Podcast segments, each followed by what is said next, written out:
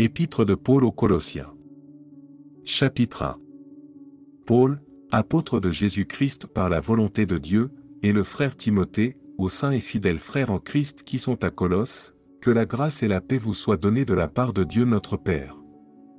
Nous rendons grâce à Dieu, le Père de notre Seigneur Jésus-Christ, et nous ne cessons de prier pour vous, ayant été informés de votre foi en Jésus-Christ et de votre charité pour tous les saints, à cause de l'espérance qui vous est réservée dans les cieux, et que la parole de la vérité, la parole de l'Évangile vous a précédemment fait connaître.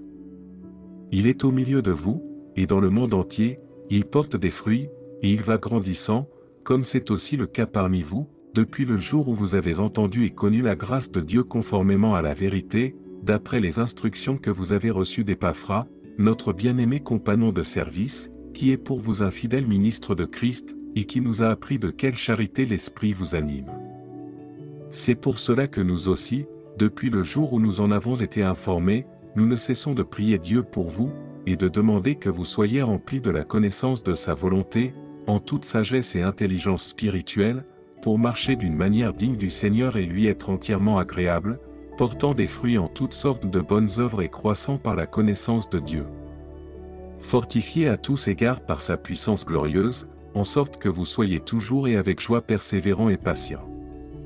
Rendez grâce au Père, qui vous a rendu capable d'avoir part à l'héritage des saints dans la lumière, qui nous a délivrés de la puissance des ténèbres et nous a transportés dans le royaume du Fils de son amour, en qui nous avons la rédemption, la rémission des péchés.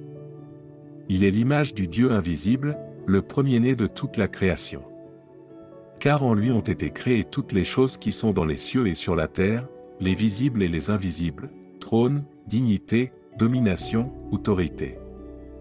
Tout a été créé par lui et pour lui. Il est avant toute chose, et toute chose subsiste en lui. Il est la tête du corps de l'Église, il est le commencement, le premier-né d'entre les morts, afin d'être en tout le premier. Car Dieu a voulu que toute plénitude habitât en lui, il a voulu par lui réconcilier tout avec lui-même, tant ce qui est sur la terre que ce qui est dans les cieux, en faisant la paix par lui, par le sang de sa croix. Et vous, qui étiez autrefois étrangers et ennemis par vos pensées et par vos mauvaises œuvres, il vous a maintenant réconciliés par sa mort dans le corps de sa chair, pour vous faire paraître devant lui saint, irrépréhensible et sans reproche, si du moins vous demeurez fondé et inébranlable dans la foi, sans vous détourner de l'espérance de l'évangile que vous avez entendu, qui a été prêché à toute créature sous le ciel, et dont moi Paul, j'ai été fait ministre. Je me réjouis maintenant dans mes souffrances pour vous, et ce qui manque aux souffrances de Christ, je l'achève en ma chair, pour son corps, qui est l'Église.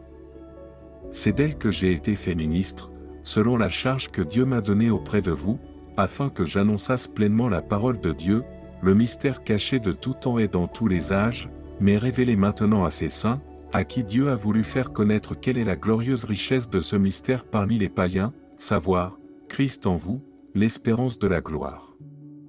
C'est lui que nous annonçons, exhortant tout homme, et instruisant tout homme en toute sagesse, afin de présenter à Dieu tout homme, devenu parfait en Christ. C'est à quoi je travaille, en combattant avec sa force, qui agit puissamment en moi.